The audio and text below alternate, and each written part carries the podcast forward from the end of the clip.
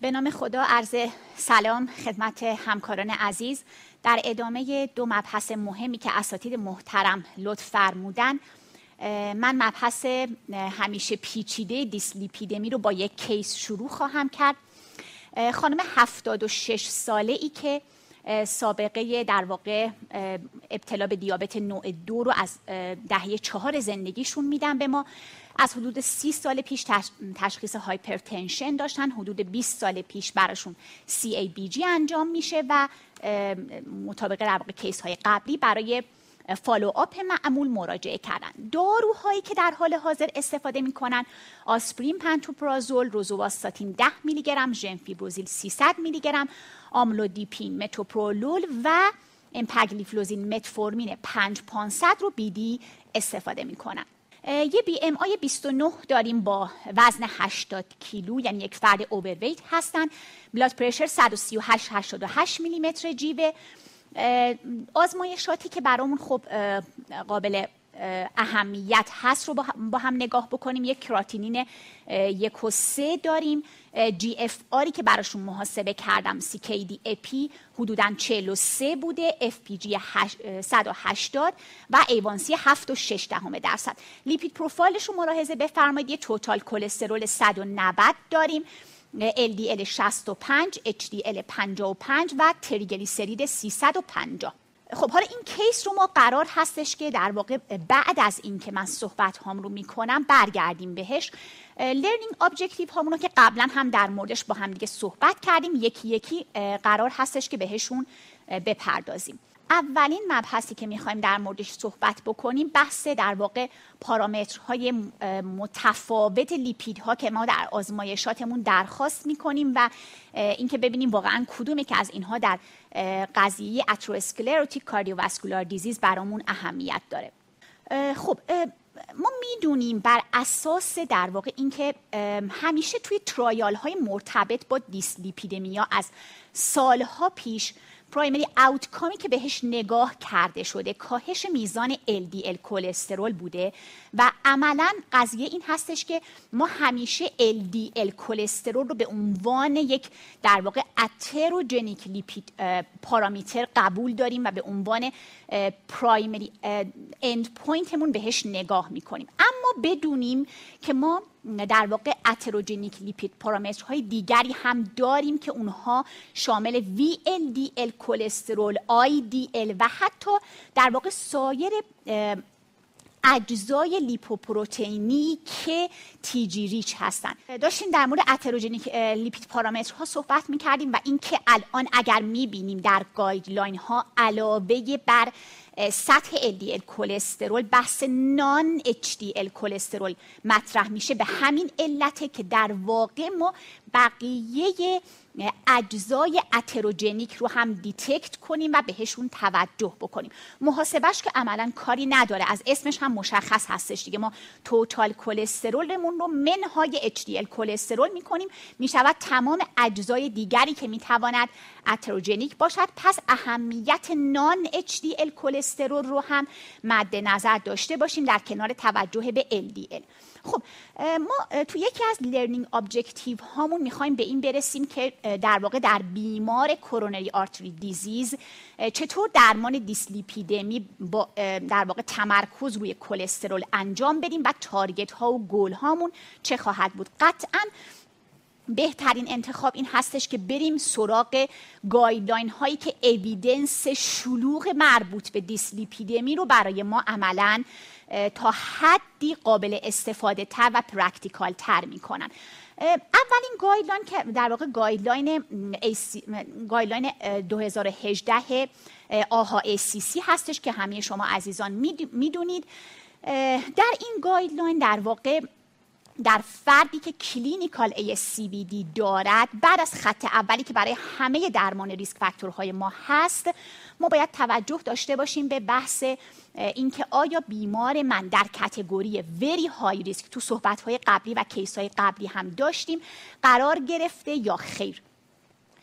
very high risk تو تعریف در واقع آها ایسیس این هستش که حداقل در واقع فقط دو تا event major یا یه event major ASCVD رو با چند تا risk factor high risk داشته باشه که فرصت نیست من همین رو اسم ببرم. شما قطعا تو guideline خودتون مدام این رو دیدید توی صحبت ها شنیدید اگر بیمار من very high risk باشه قطعا با کلاس یک recommendation باید براش high intensity statin شروع بکنم یا حد اکثر دوز قابل تحمل استاتین رو بدون توجه به سن به این قضیه نگاه می‌کنه و بعد می‌پردازه به بحث در واقع اینکه بخواد بره سراغ بقیه داروهای cholesterol lowering مشاهده میفرمایید بر اساس در واقع این الگوریتمی که در guideline بهش اشاره میشه اگر ماکسیموم دوز قابل تحمل استاتین رو می‌گیرم با target ی که guideline رو هفتاد داره عملا مانور میده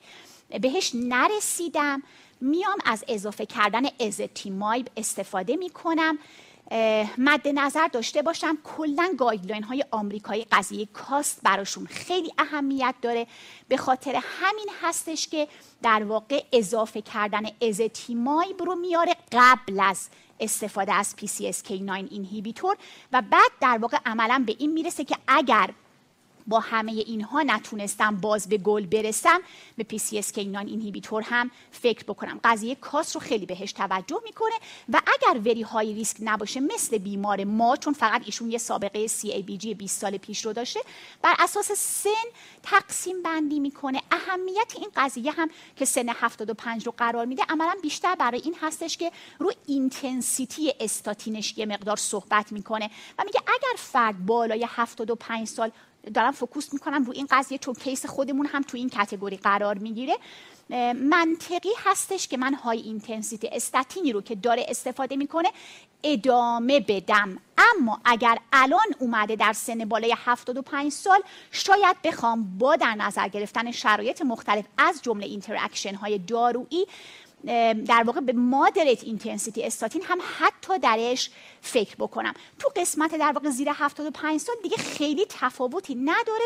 فقط اگه دقت بفرمایید اینجا دیگه PCSK9 inhibitor ه تو اونی که very high risk نیست. عملا توی الگوریتم من جایگاهی پیدا نمی‌کنه. خب اما بریم سراغ در واقع guideline اروپا. این guideline آمریکا بود. سال 2018 guideline در واقع ESC رو که قبلا هم با هم دیگه مرور کردیم 2021 بر اساس guideline در واقع اروپا یک فردی که established ASCVD دارد مثل بیمار ما عملا very high risk ـه اصلا دیگه هیچ تقسیم بندی دیگه براش انجام نمیده و بعد میره میگه که فرد very high risk ـت رو وقتی می‌خوای برای استراتژی های درمانیش تصمیم بگیری از مدل های ریسک estimation استفاده کن. ریسک ده ساله ریسک lifetime که در مورد بیمارمون در موردش صحبت خواهیم کرد حتما. تا بتونی تصمیم بگیری برای در واقع management صحیح. خب guideline اروپا تقسیم بندی می‌کنه بر اساس سن منتها اینجا هفتاد رو می‌گذاره. میگه زیر هفتاد بیشتر مساوی هفتاد. چی میگه؟ میگه اونی که established ASCVD دارد من حداقل 50 درصد LDL ام را کاهش می‌دهم و LDL به زیر 55 می‌رسد.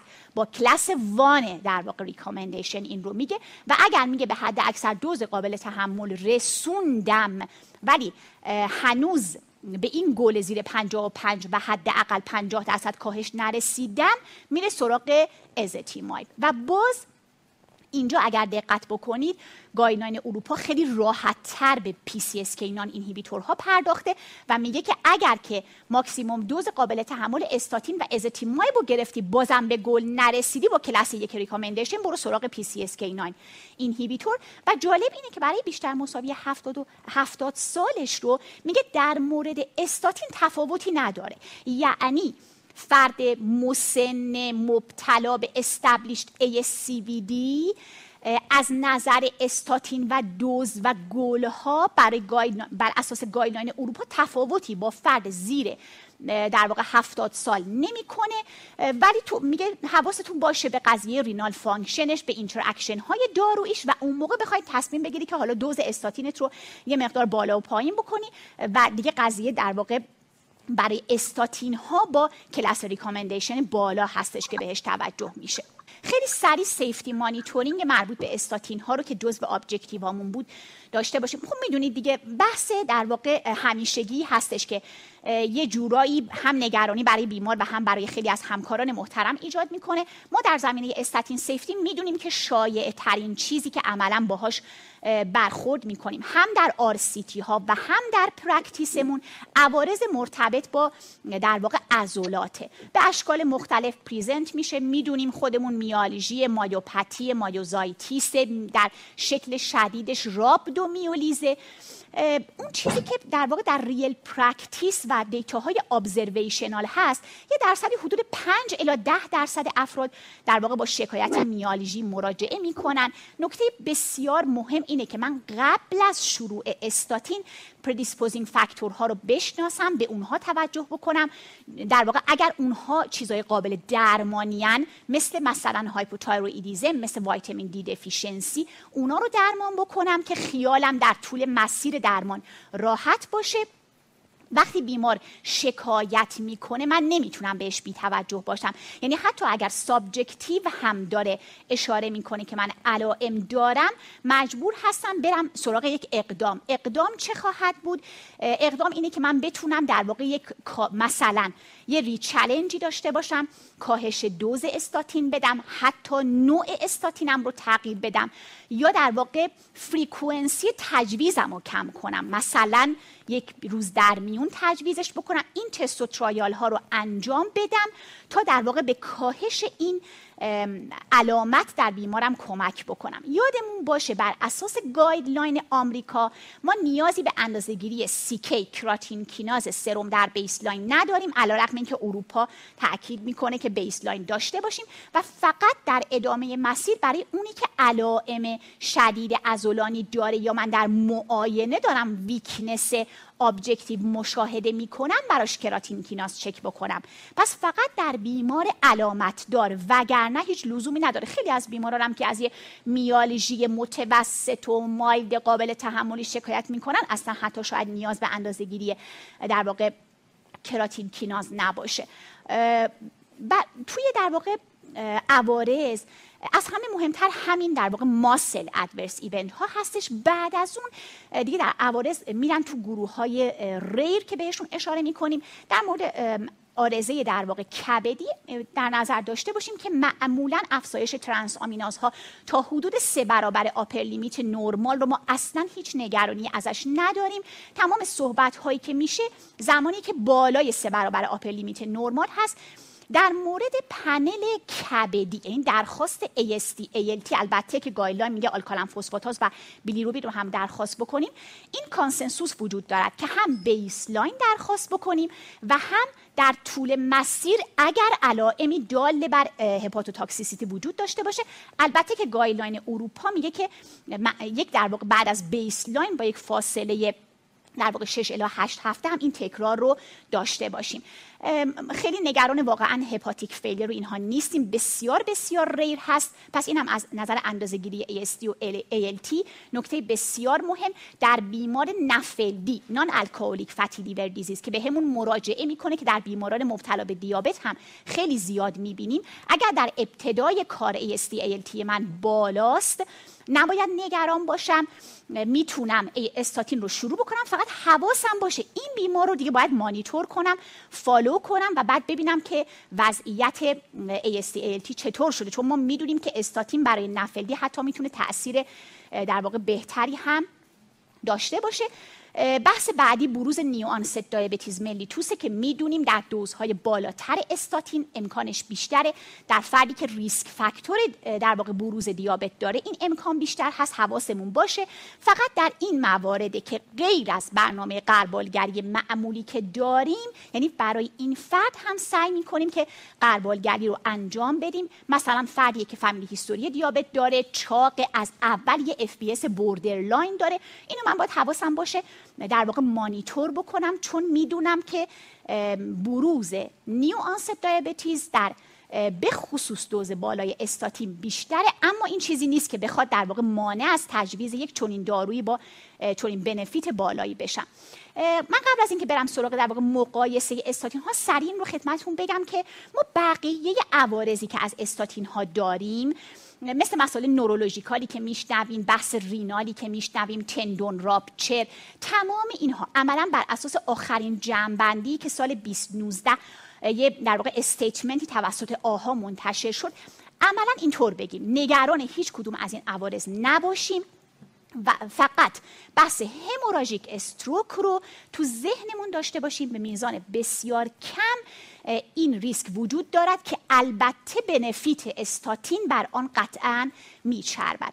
اما از نظر مقایسه استاتین ها بحثی که همیشه در واقع مطرح میشه الان توی گذرا توی صحبت های دیگه بهشون توجه کردیم این یه شمای خیلی خوبه که عملا نشون میده. اگر ما در واقع bioequivalent دوز استاتین ها رو بدیم به بیمارمون عملا تفاوتی در اون گلی که می‌خوایم بهش برسیم نداریم. یعنی چی؟ یعنی مثلا من وقتی میگم که high intensity اتورواستاتین من که 40 الی 80 میلی گرم است از نظر reduction ی که در در واقع سطح LDL ایجاد می‌کنه تفاوتی با high intensity روزوواستاتین 10 الی 20 میلی گرم نداره. 20 الی 40 میلی گرم ببخشید. الان همینجا شما مشاهده بکنید. حالا من pointer م ندارم. ولی مشاهده بفرمایید دوز 10 با 20 میلی گرمی که با دکتر ریاهی داشتیم توی case هم صحبت می کردیم عملا کاهش در واقع percent LDL ش خیلی قابل توجه نیست. بگذاریم که فیزیولوژی بیمار و real practice قطعا خیلی فرق می‌کنه. خیلی راحت بگم safety profile استاتین ها هم عملا همینه. خیلی با هم تفاوتی ندارن.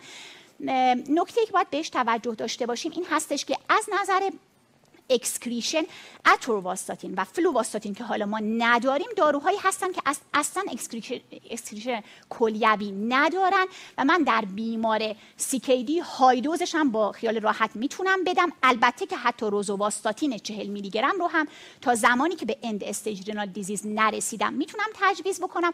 فقط باید حواسم به این باشه که در واقع در افراد مسن که interaction های دارویی من رو ممکنه نگران بکنه این safety profile ها رو توجه داشته باشم نکته مهم دیگری هم که در مورد drug interaction ها هست اتفاقا استاتین خودش همیشه قربانی drug interaction ه یعنی معمولا نگرانی برای اثر داروی دیگه ایجاد نمی‌کنه.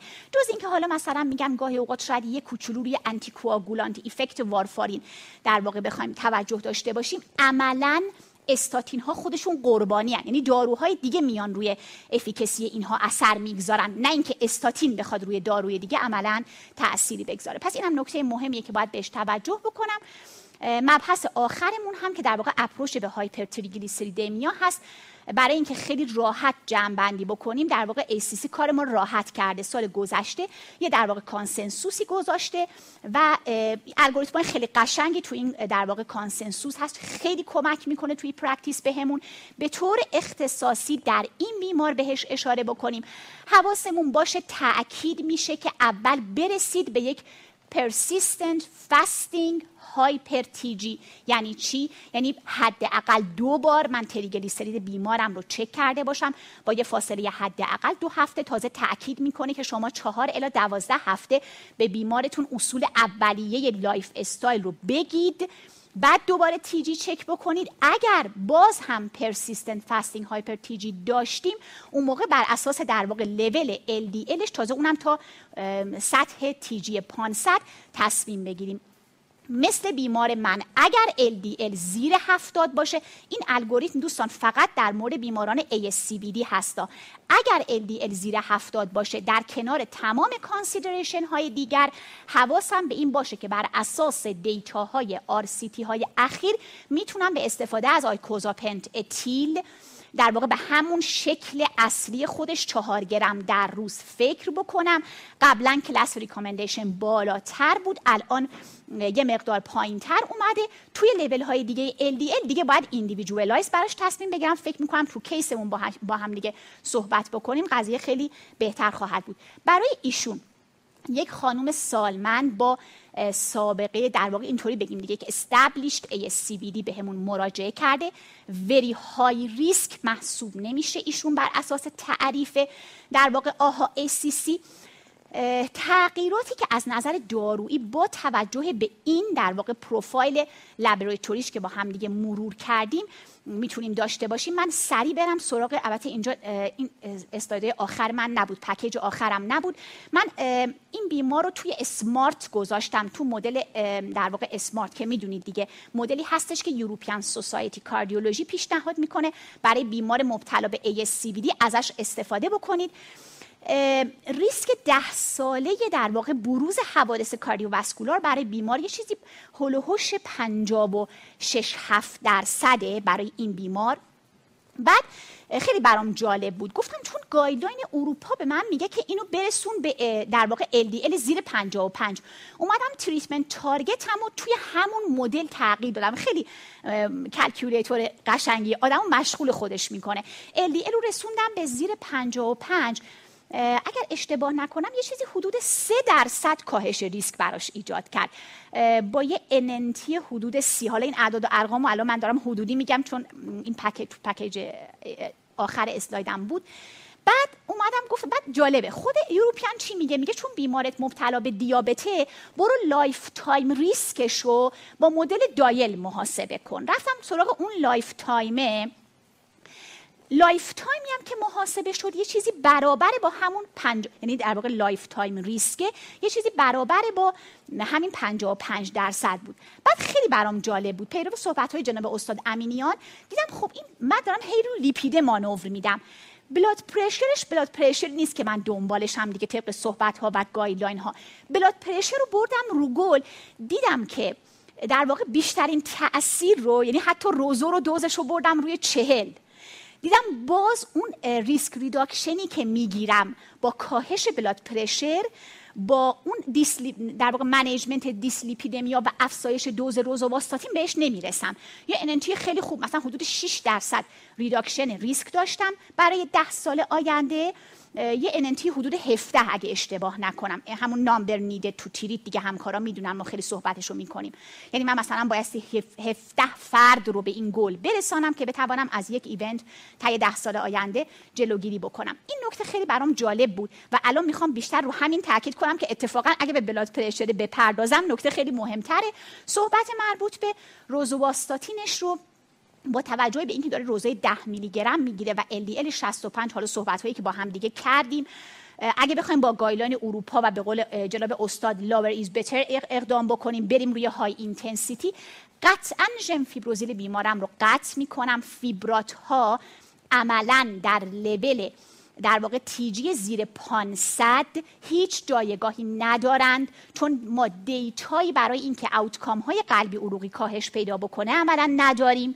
بنابراین و اگر هم قرار باشد از فیبراتی استفاده بکنیم choice من جم فیبروزیل نخواهد بود چون drug interaction ش با استاتین ها بالاست. باید برم سراغ در واقع استفاده از فنوفیبرت اونم کجا؟ یادمون باشه.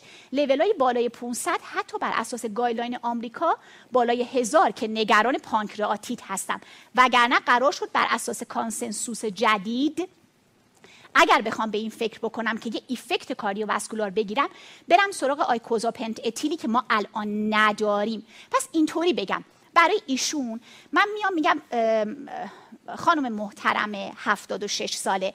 شما اولین کاری که باید بکنید با توجه به overweight ی که داری یه مشاوره تغذیه خوب بری physical activity رو متناسب با سنت و متناسب با بیماری قلبی و اون چیزی که کاردیولوژیست بهت اجازه میده انجام بدی. یعنی می‌خوام اینطوری بگم یک دو سه lifestyle واقعا. هم بتونم رو blood pressure ش کار کنم اینطوری و هم به TG ش می‌دونید دیگه تریگلیسیرید به شدت به lifestyle وابسته است. و حتی شاید الان اصلا فکری هم برای اینکه بخوام در واقع یک TG lowering medication بهش بدم نداشته باشم. با همون افزایش دوز rosu و در درجه اول قضیه lifestyle ادامش بدم فکر می‌کنم صحبت های ایوانسی و اینا رو بذاریم توی بحثمون. خیلی ممنون از شما.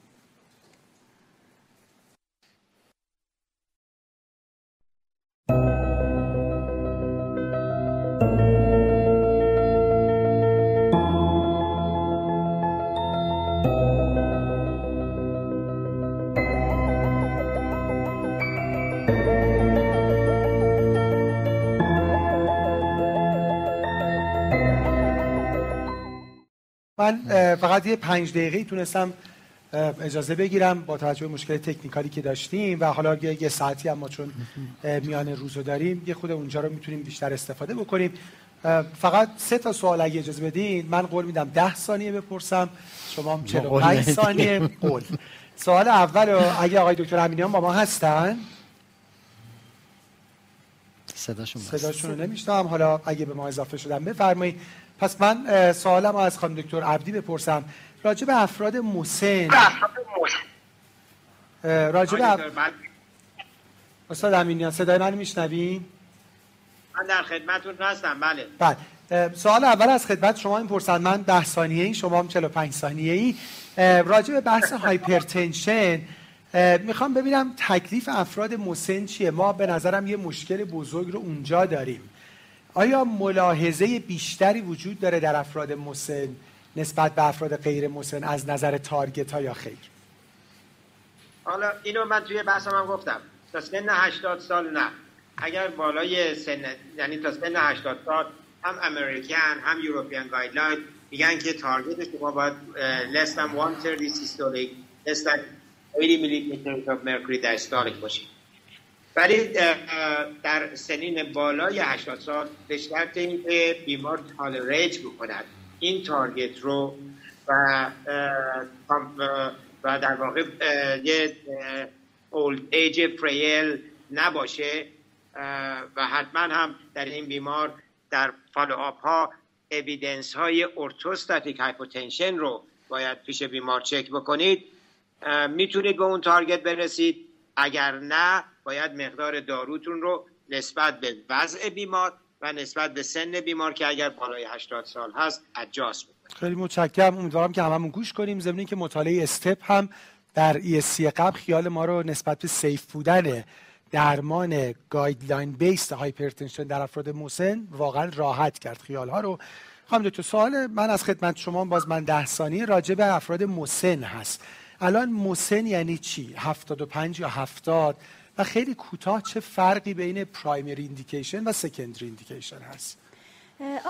حقیقتش تو guideline ما American Diabetes Association در واقع سن 65 رو می‌گذاره. اون سنی که در واقع WHO هم قبول داره به عنوان یک فرد old age و بعد اصلا یک chapter جداگانه داره برای older adults در مورد glycemic control شون دیسلیپیدمیا البته که وقتی وارد فضای دیسلیپیدمیا و hypertension میشه هی refer می‌کنه به در واقع guideline های شما. و عملا به خاطر همونه که حالا به قول شما guideline آمریکا که روی 75 در واقع صحبت می‌کنه guideline اروپا روی 70 تقسیم بندی می‌کنه. خیلی هم واقعا توی old age تموم مشکل ما این هستش که data هایی که ما برای از trial ها داریم عملا افرادی که include میشن درصد قابل توجهشون زیر این سن حالا 70 الی 75 هستن و علت اینکه guideline ها فقیرن برای این بحث و همش صحبت ها با کلاس های recommendation پایینه اینه که data عملا ضعیفه. حالا overall به نظر می‌رسه ما حالا به نظر خودم یه سن حدود 70 رو می‌تونیم در نظر بگیریم. به عنوان این تقسیم بندی سوال بعدیتون این بود که حالا تو همین 70 primary secondary قطعا تو primary ه که قضیه خیلی در واقع واضح تر تفاوت ها خودشو نشون میده.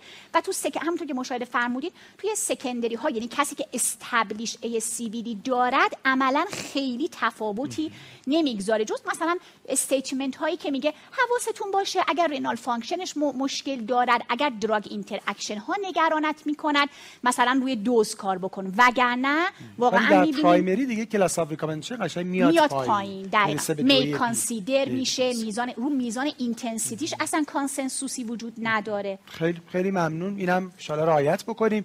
چون هم اون بر اوور میشه همین بر آندر یعنی به بله. ASCVD ها به حسابی که سن بالاست نمیدیم. از اون بر مریض 80 ساله با ایندیکیشن اصلا گایدلاین ACC می‌خواد ادالت غیر ASCVD و دیابتو بگه میگه مثلا تا 75 دیگه این همه جوری داره حرف می‌زنه مثلا خیلی متشکرم و آخرین سوال این پنل از خدمت شما داشته باشم تو جاید راجع پیجی که خانم دکتر فرمودن به نظرم چقدر باید پنل بذاریم تا بالاخره این gemfibrozil ا قطع بشن. و حالا تازه اون purified EPA هم که ما نداریم اون زمانی بود که مطالعه REDUCE-IT بود کلاس 2 A بود که الان مطالعه STRENGTH هم اونم شد 2 B تو guideline جدید. ولی راجع پی سی اس کی نان اینهیبیتور می‌خوام بپرسم. بالاخره درسته داروی گرونیه. گرچه تو دنیا قیمتش نصف شد واقعا. و بالاخره بیمارانی هستن که خیلی سود می‌برن. مثل بیماران استبلیش دی داریم استفاده می‌کنیم. الان بریر چیه برای اینکه استفاده نمیشه؟ خب برای قیمت که حتمی هست یعنی اگه بگیم نه اشتباه گفتیم قبلا که دارو هم راحت تر بود و ارزون تر بود و اقتصادم بهتر بود بریر بود این روزها. خب خیلی سخت تره ولی من اگه اقتصاد فرض کنم مطرح نباشه یه روزی واقعیشون دانششه. دانش و practice. جلسه هایی بوده فکر می‌کنم شاید از سه سال پیش در خدمت خودتونم صحبت های در این مورد داشتیم. کمپانی ها اسپانسر بودن اومدن گفتن. ولی تغییر practice تغییر عادت روزمره روزمره زمان می‌خواد به خصوص برای داروی جدید. به شرطی که دارو available باشه به شرطی که stakeholder های اون ساپورتش کنن. به شرطی که اگه شما همه دانش تئوریشو داری می‌خوای بنویسی. مریض واقعا هم اندیکاسیون داره. 100 تا گروه و سازمان و اینا اردر شما رو قطع نکنن. من یادم میاد مریضی که کاملا اندیکاسیون داشت یعنی با استاتین ها کبد مشکل دار شده بود. چندین نفر سازمان این رو تایید کرده بودن. بیمه بعدی هم نداشت ولی بیمهش پرداخت نمی‌کرد. این صحبت هم مال سالی که دارو بود قیمتش هم بهتر بود. این که من فکر می‌کنم مثل هر چیز جدید آوردن اون در جایی که اندیکاسیون داره نیاز به گفتن زیاد و تمرین داره. محیط های آکادمیک و بیمارستان. خیلی متشکرم امیدوارم که حالا با resource های خوب و آموزش خوب و با case selection خوب بتونیم واقعا دارو بیشتر ببینیم. ما با یه مقدمه خوب شروع کردیم بحث pharmacotherapy و با این مقدمه میریم وارد مبحث revascularization میشیم. دکتر امینان خیلی از حضورتون متشکرم. آقای دکتر از شما همینطور خانم از شما هم. خیلی متشکرم. از شما همکار محترم هم. به خاطر توجهتون سپاسگزارم. چند دقیقه استراحت کوتاهی بفرمایید و با پنل دوم آقای دکتر قنواتی در خدمت شما هستم.